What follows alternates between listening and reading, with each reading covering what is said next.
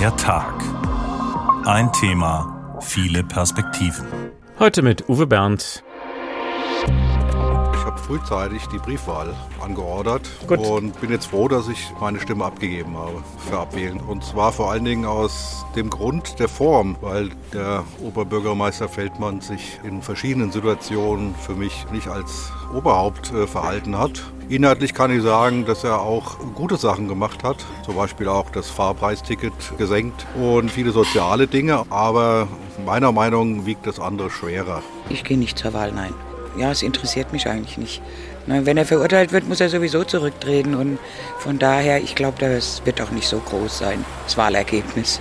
Also ich finde, das, was er im Flugzeug gemacht hat, dass er da irgendwie Stewardessen belästigt hat, das, das geht halt einfach gar nicht. Ja, ich werde auf jeden Fall am Sonntag hingehen und ihn abwählen.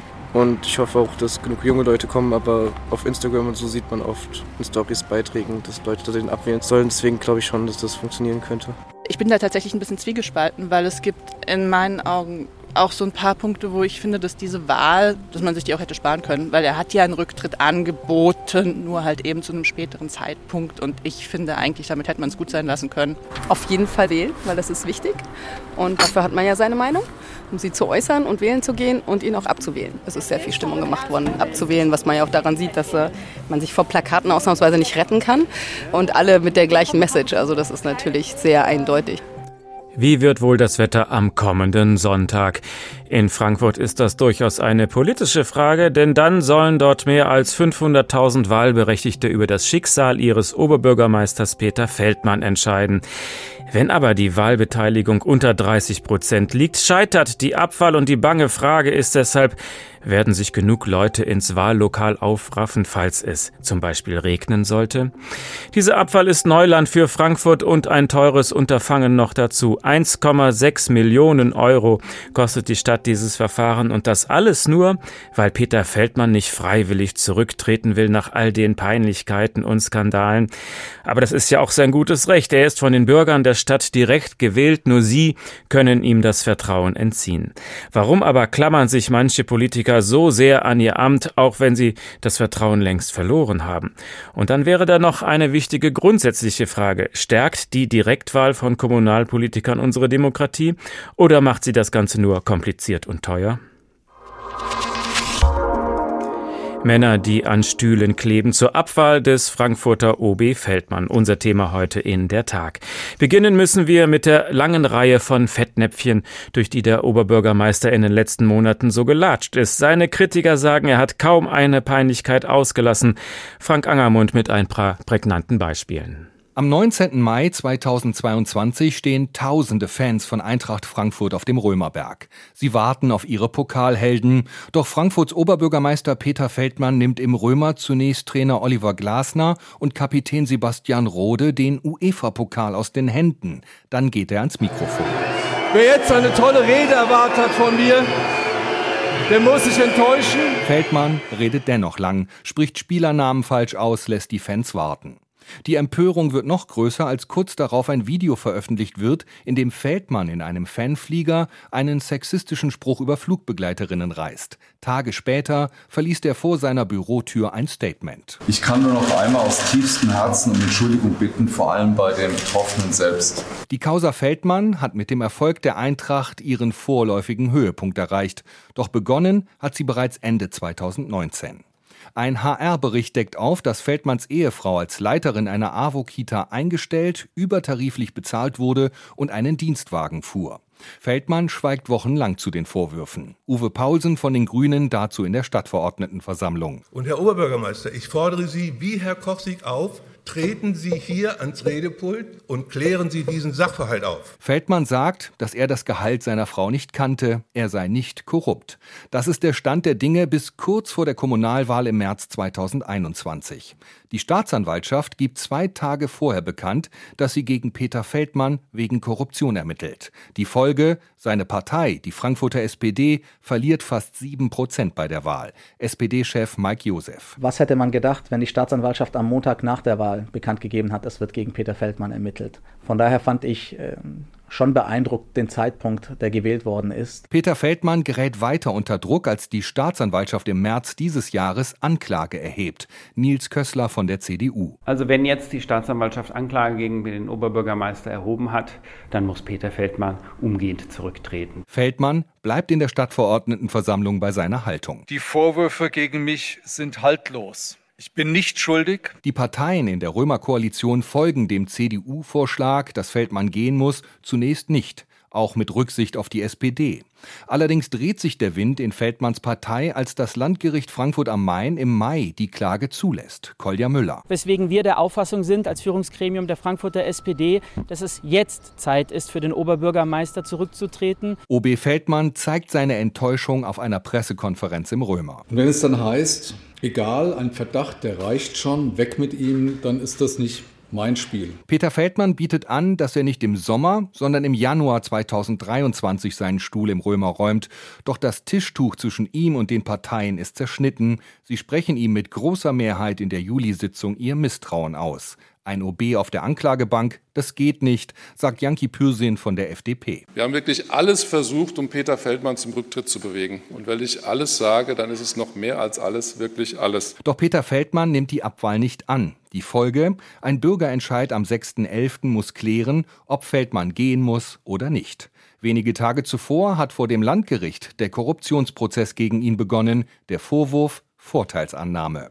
Unter anderem soll die AWO-Führung im Wahlkampf Spenden für ihn gesammelt haben. Im Gegenzug soll Feldmann sich für die Belange der AWO eingesetzt haben. Eine stillschweigende Übereinkunft. Das muss nun das Gericht klären, ob es tatsächlich so war. Aber parallel dazu läuft eben auch das Abwahlverfahren und darüber sprechen wir jetzt mit Frank Angermund in unserem Studio im Römer. Du beobachtest die Kommunalpolitik schon lange. Peter Feldmann wurde zweimal direkt gewählt, also der muss ja offensichtlich mal beliebt gewesen sein. Wie hat es dieser Mann an die Spitze der Stadt geschafft? Naja, er ist das erste Mal 2012 gewählt worden. Da war er klar der Underdog, der gegen den heutigen Ministerpräsidenten Boris Rhein angetreten ist. Boris Rhein, haushoher Favorit, sollte die Nachfolge von Petra Roth antreten. Und im ersten Wahlgang hat Boris Rhein auch vorne gelegen mit ungefähr sechs Prozent der Stimmen. Und dann kommt es zu dieser Stichwahl.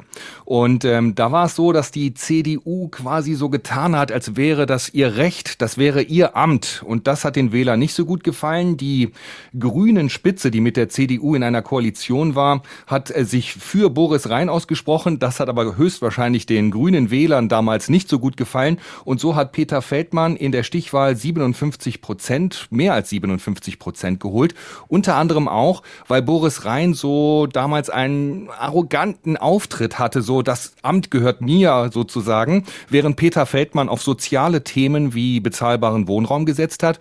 Und er hat einen Häuserwahlkampf gemacht. Er ist die Wohnungen abgeklappert hat, geklingelt hat, gesagt, hallo, ich bin Peter Feldmann, ich trete für Ihre Belange ein. Also am Anfang seiner Amtszeit war er durchaus beliebt. Er ist ja dann auch mit hohen Zahlen wiedergewählt worden. Irgendwann hat sich was geändert. Kannst du diesen Zeitpunkt ausmachen? Ja, für mich ist das die Wiederwahl gewesen. Ähm, Peter Feldmann war ja sonst für seine sozialen Themen bekannt, auf die er gesetzt hat, ähm, hat die auch immer in den Fokus gestellt, hat er hat mantraartig seine Thesen wiederholt, vor allen Dingen was zum Beispiel den den bezahlbaren Wohnraum bei der ABG angeht.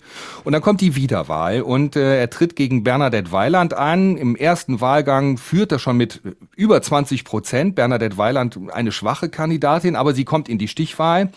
Und dort holt Peter Feldmann sage und schreibe 70,8 Prozent. Ich glaube, er hat damals gedacht, wow, ich bin der Bürgermeister aller Frankfurter und Frankfurterinnen. Mhm. In seinem Bürotrakt hängt auch so eine Karte von Frankfurt, die komplett rot gezeichnet ist danach. Was er aber, glaube ich, nicht beachtet hat, ist, dass die Wahlbeteiligung damals nur bei 30 Prozent lag. Da waren also nur ein Drittel wählen. Und ein Teil von diesen Wählern, die ihn gewählt haben, wollte auch Bernadette Weiland verhindern. Also es ist nicht so gewesen, dass Peter Feldmann äh, der Bürgermeister von allen, der Geliebte von allen ist. Aber er hat das, glaube ich, so wahrgenommen und hat dann auf andere Themen gesetzt. Nicht mehr das Soziale stand im Vordergrund, sondern so Prestigeobjekte. Plötzlich die Paulskirche, die Renovierung der Paulskirche, der Bau eines Demokratiezentrums neben der Paulskirche, die Begehung und Öffnung für alle Frankfurter des Ginheimer Spargels, also des höchsten Gebäudes in Frankfurt. Das stand plötzlich im Vordergrund. Man hatte so das Gefühl, er will sich irgendwo ein Denkmal setzen. Also das Gefühl, weil er dachte, 70 Prozent Prozent der Frankfurter wollen mich. Äh, ja. Ist er abgehoben? Ja, der ist danach abgehoben und es hat ihn auch keiner eingefangen. Er hat auch in dieser Zeit seinen Sprecher gewechselt. Ähm, sein damaliger Sprecher war ein alter Haudegen, der, glaube ich, wirklich schon noch so die Hand darüber hatte ähm, und immer so ein bisschen regulierend gewirkt hat, auch wenn man ihn privat in der U-Bahn getroffen hat oder so. Und ähm, als er dann weg war und dieser AWO-Skandal aufkam, war Peter Feldmann schon in anderen Sphären unterwegs und beratungsresistent meiner Meinung nach, denn ich glaube, er hat auf niemanden mehr gehört. Warum will Feldmann nicht gehen, wenn doch selbst seine eigene Parteifreunde ihn darum bitten? Sie haben ihn angefleht, mehr oder weniger. Ja, es gibt verschiedenste Thesen darüber. Ähm, These 1 ist, habe ich gerade schon gesagt, er gilt als beratungsresistent. Mir hat ein Mitarbeiter aus dem Römer erzählt, er würde es anders sehen. Peter Feldmann macht immer das Gegenteil von dem, was man ihm rät. Ähm, und das hat mit der ersten Wahl zu tun. Damals hat man ihm wohl gesagt, boah, du kannst doch nicht gegen Boris Rhein antreten, du wirst untergehen. Er hat es dennoch gemacht und hat gewonnen. Und seine Taktik ist, ich höre nicht auf das, was die anderen sagen, sondern ich mache das Gegenteil. Ein Beispiel, der AWO-Skandal geht los, Peter Feldmann schweigt. Seine ganzen Berater, Parteifreunde, Leute, die ihm gut gesonnen sind, sagen, Peter, bitte, die stehen alle in seinem Büro, da gab's wohl so eine Szene, Peter, bitte äußer dich endlich, gib ein Interview. Er hat es nicht gemacht, sagt dann irgendwann, ja, ich gebe dann mal äh, morgen ein Interview, gibt aber das Interview vorab der Bildzeitung damals, waren alle so ein bisschen entsetzt. Und dann äh, gibt er nur noch ausgewählten Journalisten ein Interview. Ich war jetzt dabei, für mich war es natürlich okay, aber zum Beispiel RTL stand mit der Kamera vor der Tür und das, ich fand, das ging gar nicht. Mhm. Peter Feldmann schadet vor allem auch seiner Partei, der SPD. Ist ihm das vollkommen egal? Ja, ich glaube, Peter Feldmann hat auch lange geglaubt, oder es ist so, dass er viel Unterstützung in der SPD auch hatte, denn er hat ja Erfolge eingefahren für diese Partei. Ähm, er ist Oberbürgermeister geworden und die SPD ist ja dann auch irgendwann in eine Koalition 2016 in eine Koalition mit der CDU und den Grünen gekommen in Frankfurt. Naja, da hat man der, da hat man Peter Feldmann viel zu verdanken. Und auch viele dieser SPD-Mitglieder gehören der AWO an oder sind der AWO eng verbunden etc. Deswegen hat er erstmal ganz klar noch Rückhalt in der Partei gehabt. Ich glaube, er hat nicht wahrgenommen, dass er dieser Rückhalt nach und nach gebröckelt ist, je weiter diese Affäre ging. Und spätestens mit dieser, mit dieser Slapstick-Einlage bei dem Empfang der Europapokalsieger von Eintracht Frankfurt hat es vielen SPD-Mitgliedern gereicht. Und der Rückhalt ist immer weiter gesunken. Dann hat man sich geeinigt, okay, wir ziehen unser, unsere Unterstützung erst zurück, wenn die Anklage tatsächlich zugelassen wird vom Landgericht. Und als das kam, da war das Tischtuch auch zwischen der SPD und, und Peter Feldmann komplett zerrissen. Wie erlebst du jetzt gerade so die Atmosphäre in der Stadtverordnetenversammlung im Römer? ja, das ist krass, muss ich sagen. Also Peter Feldmann war ja die letzten beiden Sitzungen nicht da. Er war dann entschuldigt. Ähm, natürlich, es ist ein Hauen und Stechen, muss man sagen. Ähm, es, auch wenn er nicht da ist, dann wird da muss Bernadette, We äh, Entschuldigung, ich habe mich vertan, äh, Nages Eskandari Grünberg, die Bürgermeisterin, für ihn Rede und Antwort stehen, vorgefertigte Antworten vorlesen, obwohl sie gar nicht dieser Meinung ist. Und im Anschluss sagt sie dann ihre tatsächliche Meinung. Also da geht's wirklich drüber und drunter. Und auch im Magistrat gibt es eigentlich kein Vertrauen mehr zwischen Peter Feldmann und den anderen Dezernenten. Also es ist eigentlich eine recht verfahrene, schwierige Situation. Stehen denn Feldmanns eigene Mitarbeiter noch hinter ihm? Die sind doch auch in einer sehr schwierigen Situation. Ja, was sollen die denn machen? Also, ja. die Armen, das sind ja teils wirklich super nette Leute. Ähm, ja, die haben einen Vertrag mit der Stadt und die stehen natürlich auf jeden Fall bis Sonntag und die Tage danach ähm, zu Peter Feldmann. Sollte er abgewählt werden, muss Peter Feldmann sein Büro räumen, aber seine äh, Unterstützer, seine Mitarbeiter haben natürlich Verträge mit der Stadt und werden woanders eingesetzt und werden dann erstmal Zeit haben, sich zu überlegen, was mache ich denn jetzt? Suche ich mir was anderes oder komme ich mit diesem Job klar? Aber dieses Datum ist natürlich wie so ein Damoklesschwert für einige. Sollte Peter Feldmann im Amt bleiben und das tatsächlich bis äh, Juni 2024 durchziehen, könnten sie auch weiter als Sprecher für ihn fungieren. Frank Angermund, bis hierhin vielen Dank. Wir reden am Ende der Sendung noch einmal. Dass mächtige Männer an ihren Stühlen kleben, dass sie nicht loslassen können von der Macht, das kommt ja gar nicht so selten vor. Das gibt es natürlich nicht nur in Frankfurt. Stefan Büchler mit ein paar Beispielen aus den letzten Jahren, allen voran dieser Herr. Hasta la vista, baby. Thank you. Auf Wiedersehen, Boris. Letzter Auftritt des scheidenden britischen Premiers Boris Johnson. Nach monatelangem Slalom durch unzählige Skandale tritt er zurück. Ein sehr zäher Abgang. Und leicht fällt es ihm immer noch nicht. And I want you to know how sad I am to be giving up the best job in the world. Traurig ist er, den besten Job in der Welt aufzugeben. Deswegen hat er dann wohl auch so lange dafür gebraucht, bis er es endlich geschafft hat. Für viele Beobachter ist das lange Kleben am Stuhl, an der Macht ein unwürdiger Prozess. Die Wochenzeitung The Economist beschreibt ihn als Clownfall. Ein früherer Abgang wäre besser gewesen für Johnson und für seinen Ruf, aber er ist nicht allein. Mächtige, mächtige Männer, die an Stühlen kleben, gibt es viele. Gerne in der Politik und ganz am Ende versuchen sie dann einen starken Abgang. Das klingt dann Hasta la vista, baby. Ja, entweder so wie bei Boris Johnson oder sehr viel zurückhaltender mit einer Träne im Knopfloch. Es ist der schmerzlichste Schritt meines Lebens. Na, erkannt? Karl Theodor zu Guttenberg, einst Popstar der CSU, tritt 2011 vom Amt des Verteidigungsministers zurück. Der Grund? Die Plagiatsaffäre um seine Doktorarbeit. Anfangs streitet der Politiker ab, dass er von anderen Autoren abgeschrieben hatte, ohne das zu kennzeichnen. Es ist insgesamt ein quälender Prozess. Manche mögen sich fragen, weshalb ich erst heute zurücktrete. Zunächst ein möglicherweise für manche unbefriedigender, aber allzu menschlicher Grund. Wohl niemand wird leicht geschweige denn leichtfertig das Amt aufgeben wollen, an dem das ganze Herzblut hängt. Vielleicht ist es ja auch der Status, die Position in der Öffentlichkeit, die Macht, an der das Herz hängt. Jedenfalls, der langsame Rückzug vom Amt ist für zu Guttenberg auch das Ende seiner politischen Karriere. Jüngst hat er ein Comeback ausgeschlossen, derzeit plant er eine Karriere als Moderator im Privatfernsehen. Dass man vielleicht etwas früher oder eleganter hätte gehen können, merkt man auch daran, wie die Leute nachher so reden. Das hier ist bestimmt kein gutes Zeugnis. Hat lange genug gedauert. Es ist höchste Zeit, dass der wegkommt. Der Mann hat es übertrieben. Wie, wie man sagt, ne? Äh, Wasser predigt und selber Wein trinken. Die Hängepartie ist vorbei, Gott sei Dank. Gott sei Dank, dass er weg ist. Der Bischof. Der Bischof von Limburg, Franz Peter Theberts van Elst. In der Presse auch Protzbischof genannt. Er fliegt erster Klasse nach Indien, will das aber öffentlich nicht zugeben und lügt. Er gibt astronomische Summen für den Umbau seiner Residenz aus. Schlagzeilen machen dabei seine Designer-Luxus-Badewanne oder Kunstwerke im Wert von 450.000 Euro. Der Unmut an der Kirchenbasis ist längst nicht mehr zu überhören. Bischof Theberts gibt sich reumütig. Wo ich Sie enttäuscht und verletzt habe, bitte ich um Verzeihung und Nachsicht wo Unachtsamkeiten oder Fehleinschätzungen meinerseits die Ursache dafür sind, tut mir das sehr leid. Diese Worte klingen hohl in den Ohren der Katholiken im Bistum, nachdem bekannt wird, dass der Umbau der Residenz insgesamt 31 Millionen Euro verschlungen hat. Es ist der Papst in Rom, der schließlich die Reißleine zieht. Ende Oktober 2013 schickt er seinen Bischof in eine klösterliche Auszeit. Theberts van Elst wird nicht mehr nach Limburg zurückkehren, über ein Jahr lang hatte der zähe Skandal die katholische Kirche belastet. Hat lange genug gedauert. Ja. Männer, die an Stühlen kleben und dabei so viel kaputt machen, selber in den Hintergrund schieben, was sie auch an Positiven erreicht haben. Frankfurts SPD-Oberbürgermeister Peter Feldmann ist gerade auf dem gleichen Weg. Ihm droht die Abwahl beim Bürgerentscheid am Sonntag. Aber auch damit steht er nicht allein. In Hanaus Stadtgeschichte gibt es einen ähnlichen Fall. Im Mai 2003 wird da die Oberbürgermeisterin abgewählt.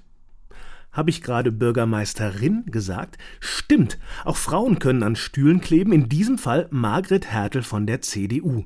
Nach Vorwürfen der persönlichen Vorteilsannahme im Amt und der Verwendung öffentlicher Gelder für private Zwecke muss sie erst abgewählt werden, um den Chefsessel im Rathaus zu verlassen. Damals stimmen übrigens fast 90 Prozent dafür, dass Hertel gehen muss. Männer und Frauen, die an ihren Stühlen kleben. Das Klammern an die Macht mit allen Mitteln ist also ein Verhalten, das man gar nicht so selten beobachten kann. Der Psychologe Michael Schmitz ist Managementcoach und Autor des Buches Psychologie der Macht. Schönen guten Abend. Schönen guten Abend. Warum fällt manchen Politikern das Loslassen von der Macht so schwer?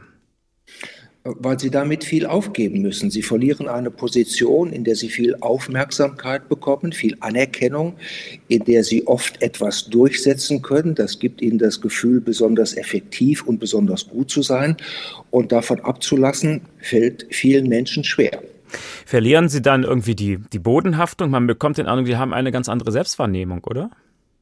Ja, die Selbstwahrnehmung verändert sich schon durch die Ausübung der Machtposition. Es beginnt damit, dass die Eroberung der Machtposition als Erfolg gesehen wird. Durch diesen Erfolg fühlen sich die Mächtigen dann in ihrer Position besonders wichtig, besonders bedeutend, besser, besonders gegenüber anderen auch. Und das führt dann dazu, dass aus dieser Selbstwahrnehmung heraus sich das Verhalten ändert, dass sie glauben, äh, immer besser zu wissen, was gut und was richtig ist. Das macht sie dann beratungsresistent. Die Vorstellung, überhaupt besser zu sein, führt dann dazu, dass sie sich ohne große Skrupel Privilegien aneignen, über Mittel, die sie verfügen können, auch äh, so umgehen, dass persönliche Vorteile daraus entstehen. Es kann dann sein, dass mit einer Zeit auch sozusagen der sittliche Kompass verloren geht. Selbst diejenigen, die mit guten Vorsätzen in Machtpositionen streben, können mit der Zeit durch die Ausübung der Macht ihr Verhalten, ihre Einstellung, ihre Wahrnehmung ändern und damit auch als eine ganz andere Persönlichkeit auftreten. Mhm. Es gibt einen sehr interessanten Versuch in der Psychologie, in dem nachgewiesen worden ist, dass Mächtige auch besser lügen können als andere Menschen. Und zwar nicht nur so, dass man es ihnen nicht ansieht, sondern man kann das sogar physiologisch nachweisen. Normalerweise ist ja Lügerei etwas, was zu einer gewissen Stressreaktion führt. Der Körper schüttet dann Cortisol aus, ein Stresshormon. Und bei Mächtigen, die lügen, gibt es diese Cortisolausschüttung äh, nicht. Das heißt, sie sind nicht nur gute Schauspieler, sondern sie empfinden das auch ganz anders und können tatsächlich besser lügen als Menschen, die nicht Machtpositionen haben. Das ist ja überraschend. Also zu Beginn seiner Amtszeit war der Frankfurter Oberbürgermeister ja recht beliebt und das hat sich dann geändert. Würden Sie sagen, Macht verändert die Menschen? Ja, Macht kann Menschen verändern. Nicht alle in gleicher Weise, nicht alle in gleichem Ausmaß, aber äh, wir sollten eben den Einfluss der Macht, der, der Funktion, die man dann übernimmt, äh, nicht unterschätzen. Es ist nicht so, dass äh, nur diejenigen, die, die sowieso einen schlechten Charakter haben, dieser Verwandlung unterliegen, sondern auch Menschen, die mit durchaus noblen Positionen in Ämter hineinstreben, egal ob das in der Politik oder in der Wirtschaft ist. Und das sieht man in der Politik ja oft, dass diejenigen, die antreten als besondere Vertreter von Unterprivilegierten, die dafür antreten, dass es mehr Gerechtigkeit gibt, im Laufe der Zeit sich selbst etwas aneignen, was genau das Gegenteil ist, nämlich eher dazu dient, die eigene Position, den eigenen Status, den eigenen Machtbereich zu sichern und sich Privilegien und Vergünstigungen hemmungslos zuzuschreiben, von denen Sie vorher immer behauptet haben, Sie würden das alles ganz anders machen. Wir wollen jetzt kein billiges Politiker-Bashing machen. Sie beraten ja auch Manager. Gibt es da ähnliche Reflexe und Entwicklungen? Ja, wenn wir, wenn wir darüber sprechen, dass Macht Menschen verändern, dann bezieht sich das nicht nur auf politische Funktionen, sondern auch Manager in hohen Ämtern, Vorstandsmitglieder zum Beispiel, haben ja eine Macht und auch da führt es dazu, dass sich langsam die Wahrnehmung ändern kann und man sich für besonders wichtig, bedeutsam und äh, besser hält als andere. Auch da die gleichen Phänomene dass äh, Beratungsresistenz eintritt, dass äh, Privilegien hemmungslos genommen werden und äh, dass man für sein eigenes Verhalten ganz andere Maßstäbe anlegt als bei anderen Menschen. Da gehen eben die sittlichen Standards und manchmal auch die rechtlichen Standards verloren. Und wenn Sie so wollen, gilt das eigentlich für alle Bereiche gesellschaftliche Organisationen, auch Vereine, da wo jemand eine besondere, herausgehobene Position hat, die ihn bedeutender erscheinen lässt, die ihm das Gefühl gibt, bedeutender, wichtiger, besser zu sein als andere, da haben Sie diese Möglichkeit von Persönlichkeitsveränderung schon angelegt. Das lässt sich auf die Macht zurückzuführen und geht, lässt sich auch in, in Sportvereine oder, wenn Sie so wollen, in äh, Organisationen wie die Freiwillige Feuerwehr. Mhm. Wie wichtig ist das Umfeld dieser Machtmenschen? Die haben doch eigentlich alle Berater. Ja, Sie haben, Sie haben Berater, aber die Berater äh, sind auch in gewisser Weise äh, Teil eines Machtapparates und viele von diesen Beratern fühlen sich auch besonders hervorgehoben, weil sie Teil dieses Machtapparates sind. Sie sind in der Nähe von Menschen, die Entscheidungen treffen, die bedeutsam sind, die Aufmerksamkeit bekommen. Und äh, davon kriegen sie auch etwas mit. Und nur solange diese Menschen im Amt sind, diese Funktion weiter ausüben können, haben sie sozusagen diese Umwegrentabilität, was dazu führt, dass sie sich auch schnell den Erwartungen und den Verhaltensweisen von Mächtigen an, anpassen und äh, dann auch merken, Widerspruch wollen die ja gar nicht so gerne hören. Und wenn man dann sagt, ich möchte gerne meine Position festigen, ich möchte weiter beliebt sein, dann äh, gibt es schon die Neigung, mit Widerspruch zurückzuhalten und dann eher mal eine Mächtige nach dem Mund zu reden. Auch da ein äh, interessanter äh, Versuch aus der Psychologie. Mächtige, selbst wenn sie erkennen, dass ihnen nach dem Mund geredet wird, selbst wenn sie das Gefühl haben, es wird übertrieben gelobt, haben das immer noch lieber als eine negative Kritik. Wir haben in der Redaktion heute darüber diskutiert, ob das jetzt ein typisch männliches Phänomen ist oder nicht. Na, es gibt mehr Männer in Machtpositionen, deswegen fällt es bei Männern mehr auf. Man kann sagen, dass Frauen mehr Machtposition anstreben, um etwas umzusetzen, weniger aus einer persönlichen Neigung. Das ist aber nur eine leichte Tendenz. Wir finden in der Praxis, in der Politik, in äh, Unternehmen, in Organisationen, Vereinen auch Frauen, die dieses Machtstreben sehr stark durchsetzen können und ganz ähnliche Verhaltensweisen haben. Also insofern gibt es einen leichten geschlechtlichen Unterschied, aber nicht einen so dramatischen Unterschied. Und äh, letztlich muss man Macht immer verstehen als eine Beziehung zwischen Menschen, als ein soziales Verhältnis. Und äh, dann Schlussfolgerungen daraus ziehen, wie gehen wir mit Macht um, um Macht besser zu kontrollieren, damit nicht das, was als Tendenz in der Verhaltensveränderung sich immer wieder bemerkbar macht, so krass, so dramatisch durchschlägt. Kommen wir zurück zu der Politik. Dort ist klar, Demokratie, da ist klar, Macht ist immer zeitlich begrenzt. Das müsste ja eigentlich jeder Politiker wissen. Warum kapieren das einige nicht? Naja, weil, weil sich eben die Selbstwahrnehmung so ändert, dass sie äh, glauben, wir haben ja gezeigt, dass wir das besser können. Wir haben ja den Zuspruch bekommen, wir haben ja Wahlen gewonnen und äh, dann halten sie sich sozusagen für immun. Ihnen geht der Realitätscheck äh, verloren. Sie leben in einer eigenen Welt, die entstanden ist aus den Erfolgen, die entsteht, die genährt wird aus dem Umfeld, aus dem, was die Macht ihnen immer wieder auch an Zuspruch, Aufmerksamkeit gibt. Und äh, das führt dann dazu, dass eben nicht mehr so genau hingeschaut, nicht mehr so genau empfunden wird. Und äh, man meint, naja, irgendwie, ich, ich komme damit schon durch. Letztlich wird, wird sich schon zeigen, dass ich recht habe und dass ich mich da durchsetzen kann. Das war der Psychologe Michael Schmitz, Autor des Buches Psychologie der Macht. Vielen Dank.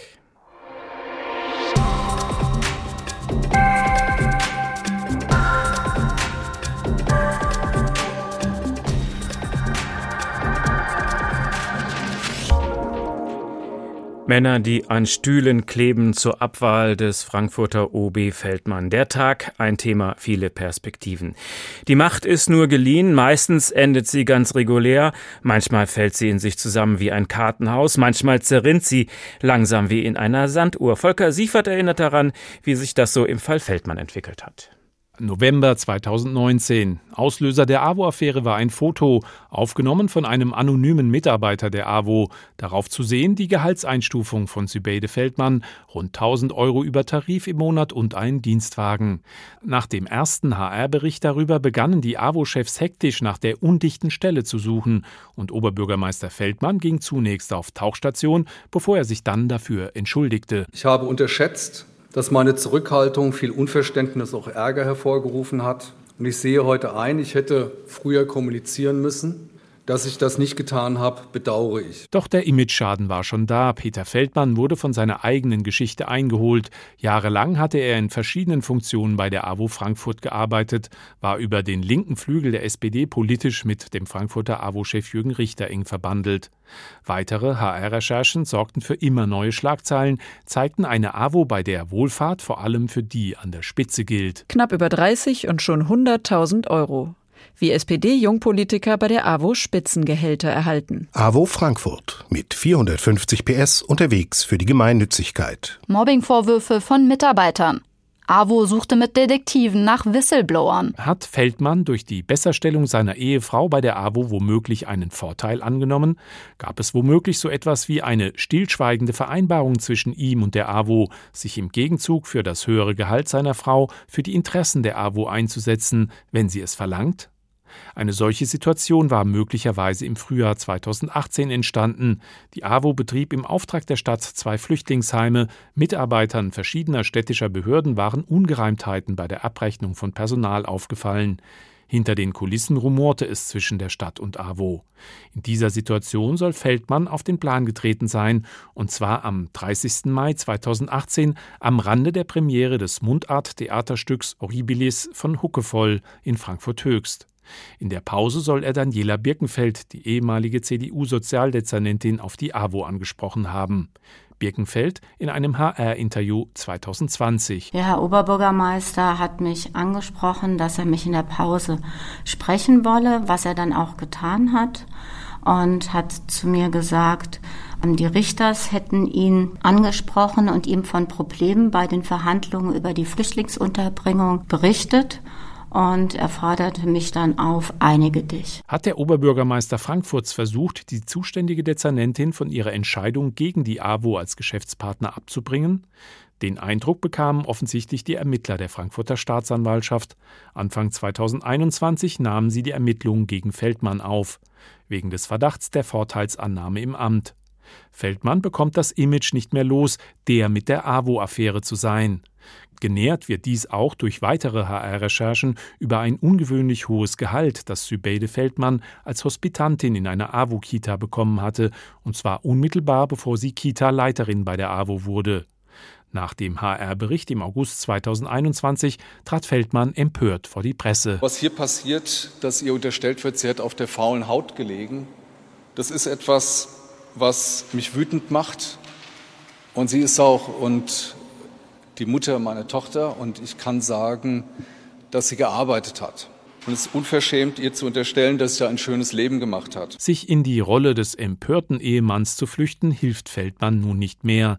Zu viele Details waren inzwischen ans Tageslicht gekommen, um sich noch aus der AWO-Affäre winden zu können. Peter Feldmann muss also gerade durch zwei Feuer gleichzeitig gehen, juristisch und politisch. Der Prozess gegen ihn ist das eine, angeklagt wegen des Verdachts auf Vorteilsannahme. Unabhängig davon ist am Sonntag der Bürgerentscheid über seine Abwahl. Und das wollen wir uns jetzt mal genauer ansehen. Dr. Björn Egner ist Politikwissenschaftler an der Universität Darmstadt. Er hat sich mit solchen Abwahlverfahren beschäftigt, denn äh, die sind ja in Deutschland auch sehr unterschiedlich geregelt. Ich grüße Sie. Hallo. Fangen wir der Fairness halber mal mit dem Positiven an. Also immerhin ist Feldmann ja zweimal von den Bürgern der Stadt direkt gewählt worden. Das gibt ihm eine hohe Legitimation. Der muss ja auch irgendwas richtig gemacht haben. Ja, ich glaube, bei Peter Feldmann kann man sagen, dass er die richtigen Themen angesprochen hat, auf jeden Fall. Also wenn Sie sich halt vor allen Dingen an seinen ersten Wahlkampf erinnern, da hat er die Wohnungsfrage in Frankfurt in den Mittelpunkt gestellt. Und das ist natürlich ein Thema, hohe Mieten, hohe Immobilienpreise, das viele Frankfurterinnen und Frankfurter beschäftigt. Und deswegen war das natürlich eine gute Idee, das in den Mittelpunkt zu stellen. Woran ist er dann gescheitert, wenn es nicht seine Themen waren? Mm, das ist eine gute Frage. Ich würde eher sagen, ich würde vermuten, dass ähm, das eine persönliche Frage ist. Also die Themen waren richtig, das stimmt. Und er hatte ja auch eine Mehrheit in der Stadtverordnetenversammlung, die, sagen wir mal, seiner Themenwahl durchaus gewogen war. Und woran ein Politiker dann stolpern kann, das sind seine private oder persönliche Unzulänglichkeiten. Nun ist die Direktwahl das Problem oder nicht, wird viel diskutiert in Frankfurt und auch anderswo. Ihre These lautet, im Prinzip ist die Direktwahl des Oberbürgermeisters eine gute Idee, aber in Hessen funktioniert das nicht ordentlich. Was machen wir falsch? Ich glaube, man muss zwischen zwei Dingen unterscheiden. Das eine ist die prinzipiell richtige Überlegung, dass ich den Bürgern mehr Mitsprachemöglichkeiten in der Politik geben möchte. Und dazu passt ja auch die Direktwahl des Oberbürgermeisters, der ja sozusagen das Stadtoberhaupt ist, aber auch der Leiter der Verwaltung, der ja nicht eigentlich nicht unerheblichen Einfluss haben sollte. Ähm, das ist das eine. Und das andere, wir müssen natürlich darauf achten, dass unsere Städte regierbar bleiben, also dass es keine Dauerblockade gibt. Und was in Hessen, glaube ich, nicht so gut gelöst ist, ist die Tatsache, dass wir zwar einen direkt gewählten Bürgermeister haben, haben, von dem auch viele Bürger denken, dass der jetzt was bewegen kann, dass der Bürgermeister aber eigentlich nicht genug Macht hat, um diese Versprechen tatsächlich auch einlösen zu können. Also in Hessen ist der Bürgermeister erster untergleichen. Klingt doch eigentlich ganz gut. Ja, das klingt ganz gut. Ähm, außer man vergleicht es mit den anderen Bundesländern, wo er eben der Erste ist unter Nichtgleichen, wenn ich das mal aufgreifen darf. Also wenn Sie nach Baden-Württemberg gucken, nach Bayern, aber auch in die ostdeutschen Bundesländer, da ist der Bürgermeister viel mächtiger als der hessische Bürgermeister. Was ist der Vorteil davon? Der Vorteil ist, dass jemand, der direkt gewählt ist und wie Sie sagen, mit auch direkter Legitimation des Volkes ausgestattet ist, dass der dann auch maßgeblichen Einfluss darauf hat, welche Politik gemacht wird. Und der hessische Bürgermeister oder Oberbürgermeister, der kann eigentlich nur Versprechen andeuten und einen Plan haben. Aber ob er dann eine Stadtverordnetenmehrheit hat, die seine Pläne, die seinen Plänen auch Platz einräumt und die zum Beispiel auch Haushalte verabschiedet, wo die Maßnahmen finanziert werden, der sich der Bürgermeister ausgedacht hat, das kann der Bürgermeister nicht von vorne vornherein wissen. Und was er auch nicht kann in Hessen, ist die Verwaltung alleine leiten. In Hessen haben wir das berühmte Magistratsmodell, dass der Bürgermeister, wie Sie sagen, erst und dergleichen ist und im Magistrat mitredet. Aber wenn der Magistrat mehrheitlich anderer Meinung ist, dann hat er auch nichts zu sagen. Aber im Fall Feldmann hätte er uns jetzt auch nicht geholfen, wenn der noch mächtiger geworden wäre, oder? Ja, das ist sozusagen die andere Komponente. Also wenn man schon einen direkt gewählten Bürgermeister hat vom Volk, dann ist natürlich klar, dass auch nur das Volk den wieder abwählen kann. Das ist ja die Logik der Sache. Ich will ja niemand direkt direkt wählen und das Parlament kann ihn wieder abwählen. Und das ist eben das Risiko, was man bei der Einführung von Direktwahlen eingeht, dass dann auch mal jemand im Amt landen kann, von dem man nach ein paar Jahren denkt, hm, vielleicht hätte man doch lieber jemand anders gewählt. Also gucken wir uns die Abwahl mal genauer an. Es müssen am Sonntag 30 Prozent der Wählerinnen und Wähler hingehen. Die Wahlbeteiligung bei der letzten Kommunalwahl war nur gut 37 Prozent. Also wie hoch ist die Wahrscheinlichkeit, dass dieses Quorum scheitert? Ich glaube, die Wahrscheinlichkeit ist sehr hoch, dass dieser Bürgerentscheid scheitert. Letztlich kann man ja eine einfache Rechnung aufmachen, kann sagen, eigentlich müssen diejenigen, die ihn aus dem Amt entfernen wollen, ungefähr so viele Leute aufbringen, wie er damals zur Urne gebracht hat. So und für einen Wähler, der bestimmt äh, zur Bürgermeisterwahl eingeladen wird, der will ja irgendwas erreichen. Ne? Ich gehe auf einen, an die Wahlurne, um einen bestimmten Kandidaten durchzubekommen, um bestimmte Themen in den Mittelpunkt zu stellen, weil ich eine bestimmte Richtung einschlagen möchte in der Stadt und dann gehe ich als Wähler hin. Warum soll ich als Wähler zu einer Abwahl gehen? Also habe ich ja jetzt nichts davon, außer dass ich vielleicht jemanden aus dem Amt entfernen kann, von dem ich glaube oder von dem mir erzählt wird, dass er sich querstellt oder dass er nicht tragbar ist. Aber es gibt, glaube ich, viel weniger Anreize für einen Bürger zu so einer Abwahl zu gehen. Deswegen bin ich ziemlich sicher, dass es scheitern wird. Ziemlich sicher sogar. Ja. Also die 30 Prozent ist die Höhe in Hessen. Wie handhaben das andere Bundesländer? Das ist auch sehr unterschiedlich. Es gibt Bundesländer mit höheren, mit niedrigeren Quoten.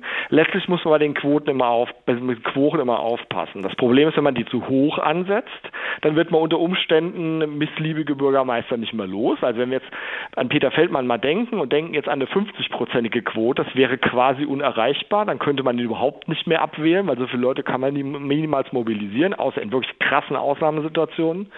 Also Stichwort Korruption zum Beispiel. Wenn man die Quote zu niedrig ansetzt, hat man das Problem, dass sich Bürgermeister unter so Dauerattacken befinden. das Problem hatten die ostdeutschen Bundesländer nach der Wiedervereinigung. Da hatten die alle relativ niedrige Abwahlquoren und es führte zum sogenannten Bürgermeisterkegel. Das müssen Sie sich so vorstellen, dass eine Partei knapp die Bürgermeisterwahl gewonnen hatte, sagen wir mal die SPD, und die CDU ein halbes Jahr gewartet hat und danach einen Abwahlantrag eingebracht hat und ihre Wähler an die Uhren gebracht und diesen Bürgermeister zur Fall gebracht haben. Und das haben die ostdeutschen Bundesländer, in Brandenburg war das vor allen Dingen der Fall, das haben die dann später dadurch tatsächlich korrigiert korrigiert, dass sie die Quoren nach oben geschraubt haben. Also 30 Prozent ist zu hoch, sagen Sie. Wenn man es runtersetzt, gibt es Bürgermeisterkegeln. Wo würden genau. Sie die Quote ansetzen? Das ist eine gute Frage. Ich meine, letztlich äh, bewegen wir uns ja in dem Bereich, wo man eigentlich sagen muss, dass so eine Abwahl die absolute Ausnahme ist. Das kommt immer mal wieder vor.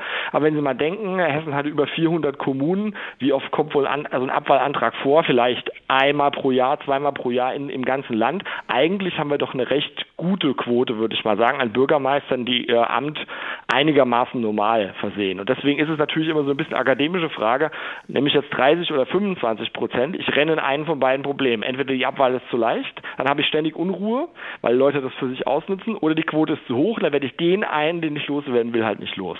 Interessant. Man könnte aus all dem, was Sie da so sagen, den Schluss ziehen, Direktwahl von Kommunalpolitikern, das klingt demokratischer, als es wirklich ist. So könnte man das sagen. Ich glaube, dass äh, die, der Hessische Landtag damals den Fehler gemacht hat, die Direktwahl einzuführen. Das war eigentlich eine gute Idee. Aber dann hätte man ihn auch mit entsprechender Machtfülle ausstatten müssen, weil das ist nämlich genau das, was eigentlich jetzt den Befürwortern der Abwahl sozusagen quasi vor die oder auf die Füße fällt. Weil auf der einen Seite argumentiert man, es ist untragbar, diesen Bürgermeister im Amt zu halten. Auf der anderen Seite könnte ich als Wähler auch sagen, naja, der Oberbürgermeister in Hessen hat nicht so viel Einfluss. Warum soll ich dann auch noch hingehen, den abzuwählen? Also wenn der Bürgermeister wirklich viel Einfluss hätte, dann wäre es mir als Bürger dann vielleicht auch wichtig, zur Abwahl zu gehen. Also wäre es vielleicht tatsächlich besser oder es hätte zumindest ein paar Vorteile, wenn wie früher der Gemeinderat oder die Stadtverordnetenversammlung den Oberbürgermeister wählt? Ja, dann habe ich zumindest das Problem mit den Abwahlquoren nicht. Also das wäre aus meiner Sicht auch konsequent, wenn man entweder sagt, ich habe den direkt gewählten Bürgermeister, dann statte ich den auch mit entsprechenden Vollmachten aus, oder ich möchte gerne den direkten Zugriff haben, aber dann kann auch der Gemeinderat den Bürgermeister wählen, weil der kann ihn dann noch leichter wieder abwählen. Das war der Politikwissenschaftler Dr. Björn Egner von der TU Darmstadt. Herzlichen Dank. Am Sonntag also fällt die Entscheidung, die Wahllokale sind bereit, die Benachrichtigungen verschickt, die Wahlhelfer organisiert, ein Riesenaufwand, nur um eine Person aus dem Amt zu bewegen und ein ziemlich teurer Spaß noch dazu. Nicht wenige fragen sich deshalb, könnte man mit dem Geld nicht viel Sinnvolleres anstellen? Ist das nicht eine Verschwendung von öffentlichen Geldern? Dazu jetzt ein Kommentar von Christoph Keppeler. Ja, das ist schmerzhaft. 1,6 Millionen Euro kostet sie, diese geplante Abwahl des Frankfurter Oberbürgermeisters. 1,6 Millionen. Dabei hätte er doch sagen können, das erspare ich euch. Ich trete zurück und damit gibt es wenigstens etwas Positives über mich zu sagen nach meiner Amtszeit, die so skandalös zu enden droht und in der einige nicht sehr sympathische Züge von mir öffentlich geworden sind. Hat er aber nicht gesagt. Die meisten haben ja mittlerweile eine eindeutig kritische Haltung zu ihm, selbst seine Parteifreunde in der SPD. Aber das ist nun mal so. Erst hat das Volk, die Mehrheit der Wählerinnen und Wähler in Frankfurt, diesen Peter Feldmann zum Oberbürgermeister von Frankfurt gewählt.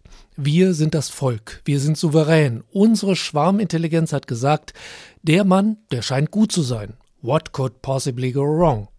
Wenn wir bei Peter Feldmann nur über seine Politik reden müssten, und die käme vielleicht auch noch ganz gut an, und nicht über die Fettnäpfchen, in die er getreten ist, dann würden die, die ihn mit Mehrheit gewählt haben, sich auf die Schulter klopfen und sagen, haben wir gut gemacht, richtig gewählt. Jetzt aber hat dieser Mann, dieser OB, die meisten geschockt oder enttäuscht. Wer hat diesem Mann sein Amt gegeben? Die Wählerinnen und Wähler.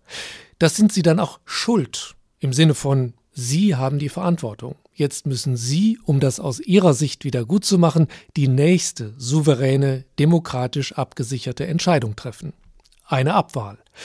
In einem ordentlich, bürokratisch, pedantisch, sehr korrekt organisierten Verfahren, so wie eine Wahl nach unserem Grundgesetz abgehalten werden muss. Und das, wie der Schwabe sagt, kostet halt auch. 1,6 Millionen. Schluck. Ja, dafür könnte man vielleicht 25 Erzieherinnen oder Sozialarbeiter einstellen oder eine Schule sanieren. Aber wollen wir das Geld einsparen und das alles irgendwie anders, möglichst billig maggeln? Wie wollen wir denn ohne geordnete Abstimmung wissen, dass wirklich eine Mehrheit ihn, den in die Kritik geratenen OB, nicht mehr will? Vielleicht wird ja das notwendige Quorum gar nicht erreicht. Wie sehr beneiden uns Menschen in Diktaturen um unsere Demokratie? Dass wir auch mal einen OB, eine Bürgermeisterin oder Landrätin wählen, der oder die sich dann als schlechte Manager ihrer Kommune entpuppen oder korrupt sind oder zu faul oder sich peinlich verhalten, das gehört leider dazu. Und das dann rechtsstaatlich und demokratietheoretisch sauber wieder zu reparieren, das sollte nicht am Geldargument scheitern. Das ist direkte Demokratie zu teuer, zu aufwendig, darf kein Kriterium sein. Das sind Kosten, die wir uns leisten müssen. Denn Demokratie, Rechtsstaat, Freiheit, All dies sind so kostbare Güter. Wollen wir die uns einschränken lassen, um ein paar Millionen Euro einzusparen? So wenig wert wäre uns also dann unsere Demokratie? Nachweinen sollten wir dem schönen Steuergeld also nicht. Ärgern dürfen wir uns trotzdem schon ein wenig über den, der uns diese Ausgabe nicht erspart hat. Aber auch er hat ein Recht darauf, falls das die nötige Anzahl an Wählerinnen und Wählern so will, auf eine rechtlich einwandfreie Art und Weise abgewählt zu werden. Doch ob es dazu kommt, das ist heute noch völlig offen. Wir gehen deshalb nochmal in den Römer. Frank Angermund ist unser Reporter drauf. Also wir haben schon gehört, 30 Prozent ist das Quorum. Das ist ziemlich hoch und fraglich, ob das zu erreichen wird. Wie schaut man im Römer da drauf? Naja, also ich spreche ja mit vielen Journalisten und Politikern und zu Beginn, als dieses Abwahlverfahren in Gang gebracht wurde, haben wir alle gesagt, das ist unerreichbar. Das, es werden nie im Leben 30 Prozent zu dieser Abstimmung gehen und auch noch mit Ja stimmen. Das ist das ja. 30 Prozent müssen mit Ja stimmen. Zum Vergleich, du hattest ja vorhin äh, die letzte Wahl, die letzte Bürgermeisterwahl herangezogen. Bei der Stichwahl sind gerade mal 30,2 Prozent hingegangen. Also ein, eine Riesenhürde. Aber das Ganze ist ja auch so, die Politiker im Römer, wir Journalisten, wir bewegen uns ja in so einer Bubble. Wir wissen, was hier abgeht, wer mit wem, wer mit wem nicht kann. Uns interessiert das, machen wir noch ein Geschichtchen draus. Aber es betrifft eigentlich nicht das, was die Menschen gerade in ihrem Alltag erleben. Allerdings gab es meiner Meinung nach zwei Kipppunkte, die dafür sorgen könnten, dass doch 30 oder mehr Prozent an dieser Abwahl teilnehmen. Das ist zum einen, und beides sind sehr emotionale und auch moralische Themen. Zum einen war das äh, der Empfang der Frankfurter Europameister, äh, Europapokalsieger von Eintracht Frankfurt. Da hat Peter Feldmann es sich einfach mit der Eintracht versaut und ihren Anhängern. Und ganz ehrlich, das macht man in Frankfurt nicht. Das ist nicht klug. Das muss man einfach mal so sagen. Und das zweite war der letzte Prozesstag äh, in dem Korruptionsverfahren vor dem Landgericht. Der hat er ja seine Einlassung von einem Anwalt vorlesen lassen und der wollte schildern, dass er für seine Ehefrau eigentlich nicht seine Karriere riskieren würde und sie, dass sie bevorzugt behandelt wird bei der AWO und hat so diese Ehe dargestellt oder diese Beziehung, Liebelei hat er es genannt, Liebschaft, da hat also er schlecht über seine Frau gesprochen, das finde ich auch noch alles legitim, er will ja seinen Kopf aus der Stinge kriegen, aber dann hat er gesagt, seine äh, Lebensgefährtin sei ungewollt schwanger geworden und er wäre für die Abtreibung gewesen. Und das ging nicht. Das war so ein moralisches No-Go. Er hätte ohne Probleme das anders darstellen können, dass diese Beziehung nichts war und dass seine Frau auch nicht die sympathischste war. Das hätte er ganz locker darstellen können, wir hätten sie ihm alle abgenommen.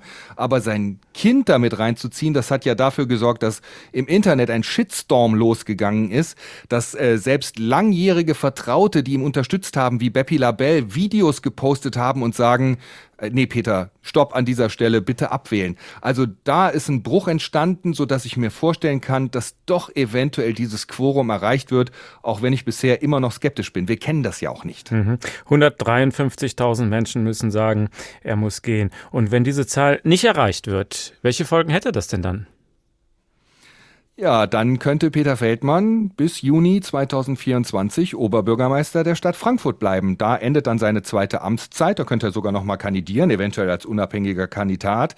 Er hatte ja angeboten, wir haben es ja heute in der Sendung gehört, im Januar 23 seinen Stuhl im Römer zu räumen.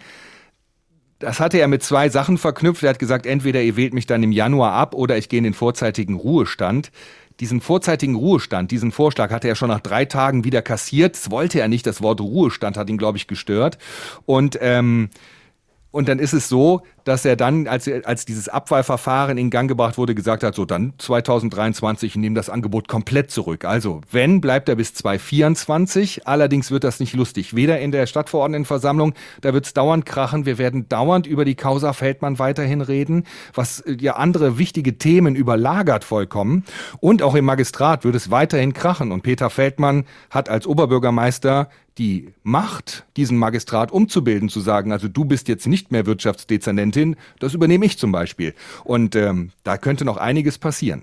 Aber es gibt ja noch eine zweite Baustelle, das ist der Prozess. Ich weiß vor Gericht und auf hoher See, wir wollen nicht spekulieren, aber trotzdem, ja. wie hoch sind denn Feldmanns Chancen auf einen Freispruch? Also ich habe die Anklage ja gehört. Ähm, da sind ein paar pikante Details, zum Beispiel SMS-Kommunikation zwischen der AWO-Verantwortlichen Hannelore Richter und ihm vorgelesen worden. Ich hatte aber den Eindruck, und das wird das Gericht ja, wenn am Ende ähm, drüber bestimmen, dass die AWO sehr wohl versucht hat, Peter Feldmann auf seine Seite zu ziehen, dass sie alles dafür getan hat. Seine damalige Freundin und spätere Frau hat einen Job bekommen, ist überbezahlt worden, hat äh, einen Dienstwagen bekommen, selbst als sie in Schwangerschaftszeit war. Dann ähm, haben sie dafür gesorgt, dass Peter Feldmann unterstützt wird, dass Spenden für ihn gesammelt werden, etc. etc. Und dann hat diese Hannelore Richter von der AWO eine Gegenleistung gefordert, zum Beispiel bei diesen Flüchtlingsunterkünften. Und wenn Peter Feldmann tatsächlich in der Pause zur Sozialdezernentin Birkenfeld gegangen ist und hat gesagt, einigt euch, dann hat er keinen Einfluss genommen. Das ist, glaube ich, sogar seine Aufgabe als Oberbürgermeister zu sagen, einigt euch. Und, und bei den anderen Dingen hat er gesagt oder äh, das sogar ignoriert. Er hat teilweise die, diese, diese Wünsche von der AWO ignoriert oder er hat gesagt, ah, bitte, hier gibt's ein zuständiges Amt, wendet euch an die. Deswegen bin ich mir nicht sicher, ob er da verurteilt wird. Mhm. Also er hat Chancen freigesprochen zu werden. Und wenn er verurteilt würde, welche Strafe stünde dann im Raum von bis? Ja, das geht ja los bei Freispruch, da waren wir gerade. Dann gibt's auch noch die Möglichkeit, dass das Fahren eingestellt wird wegen Geringe der Schuld. Dann Geldstrafe. Ich glaube, wenn eine Strafe ist, das das Wahrscheinlichste. Ab 90 Tagessätzen wäre man vorbestraft und dann gibt es theoretisch noch die Möglichkeit bis zu drei Jahre Haft. Aber ganz ehrlich, der Vorwurf ist nicht so gigantisch oder er ist bisher nicht so sehr bewiesen worden. Hannelore Richter wird ja noch aussagen, mal gucken, was da noch kommt. Äh, aber bisher ist er nicht so bewiesen worden, dass Peter Feldmann so etwas fürchten müsste. Wenn eher vielleicht eine Geldstrafe. Müsste er bei einer Geldstrafe zwingend zurücktreten? Nee, ich glaube, es gibt ein Beispiel eines Oberbürgermeisters, der auch verurteilt wurde, auch mit 90 Tagessätzen, der dann weiter im Amt war.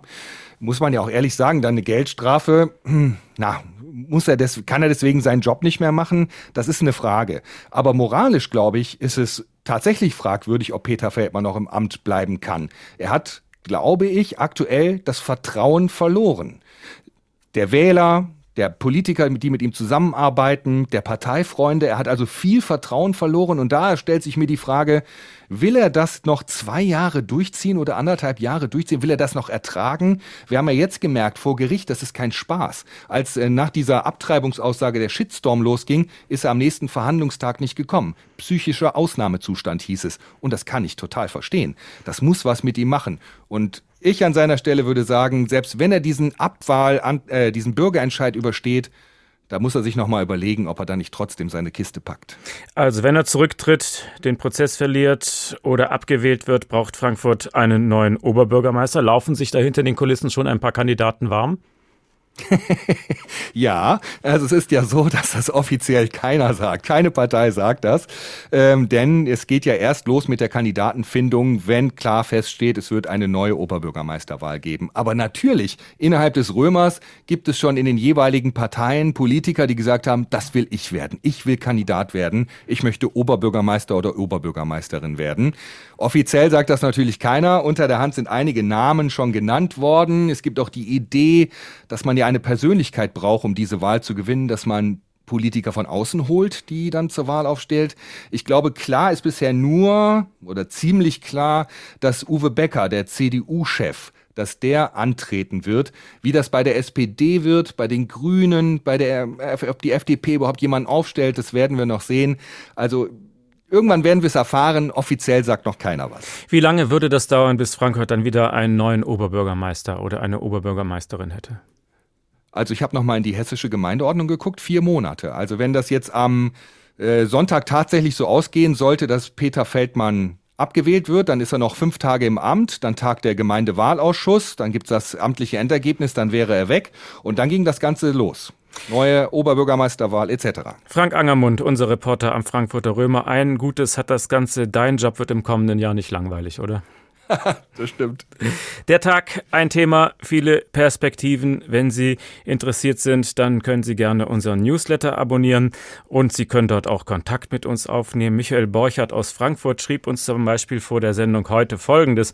Unseren Dichterfürsten Johann Wolfgang von Goethe scheint Feldmann über die Maßen zu verehren. Wie ließe sich sonst seine Hingabe an Goethes wunderbares Diktum, das ewig Weibliche zieht uns hinan, erklären. Der Kommentar von Herrn Borchardt.